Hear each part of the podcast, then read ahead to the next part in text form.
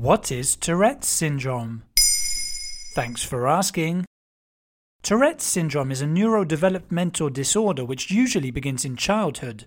It's estimated that around one percent of all school-age children and teenagers have Tourette's, with boys several times more likely to be affected than girls. The main symptoms are involuntary sounds and movements known as tics. Some examples of physical tics are blinking, grimacing, and shoulder shrugging.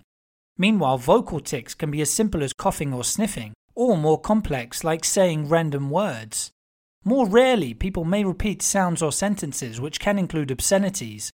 While it is often associated with the syndrome in the eyes of the public, swearing only actually affects around one in ten people with Tourette's. The syndrome was named by French neurologist Jean Martin Charcot, after his student Georges Gilles de la Tourette. What causes people to have Tourette's? The causes and origins are still somewhat unknown. It's suspected that a dysfunction in certain parts of the brain leads to abnormal activity of the neurotransmitter dopamine. Aside from being linked to reward and pleasure, dopamine is responsible for controlling body movements. Genetic factors also have a role to play. Studies have shown that Tourette's is highly heritable. Nevertheless, no single gene has been identified as the cause, and it's likely that many different ones are responsible. If the tics aren't permanent, how do they appear? Tics are often preceded by strong urges known as premonitory sensations, which can be physically or psychologically uncomfortable.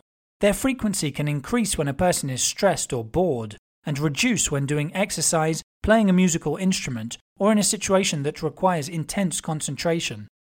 Some people with Tourette's are able to control their tics with practice, and can lead to a sudden release of pent-up tics at the end of the day. Is there any treatment for Tourette's?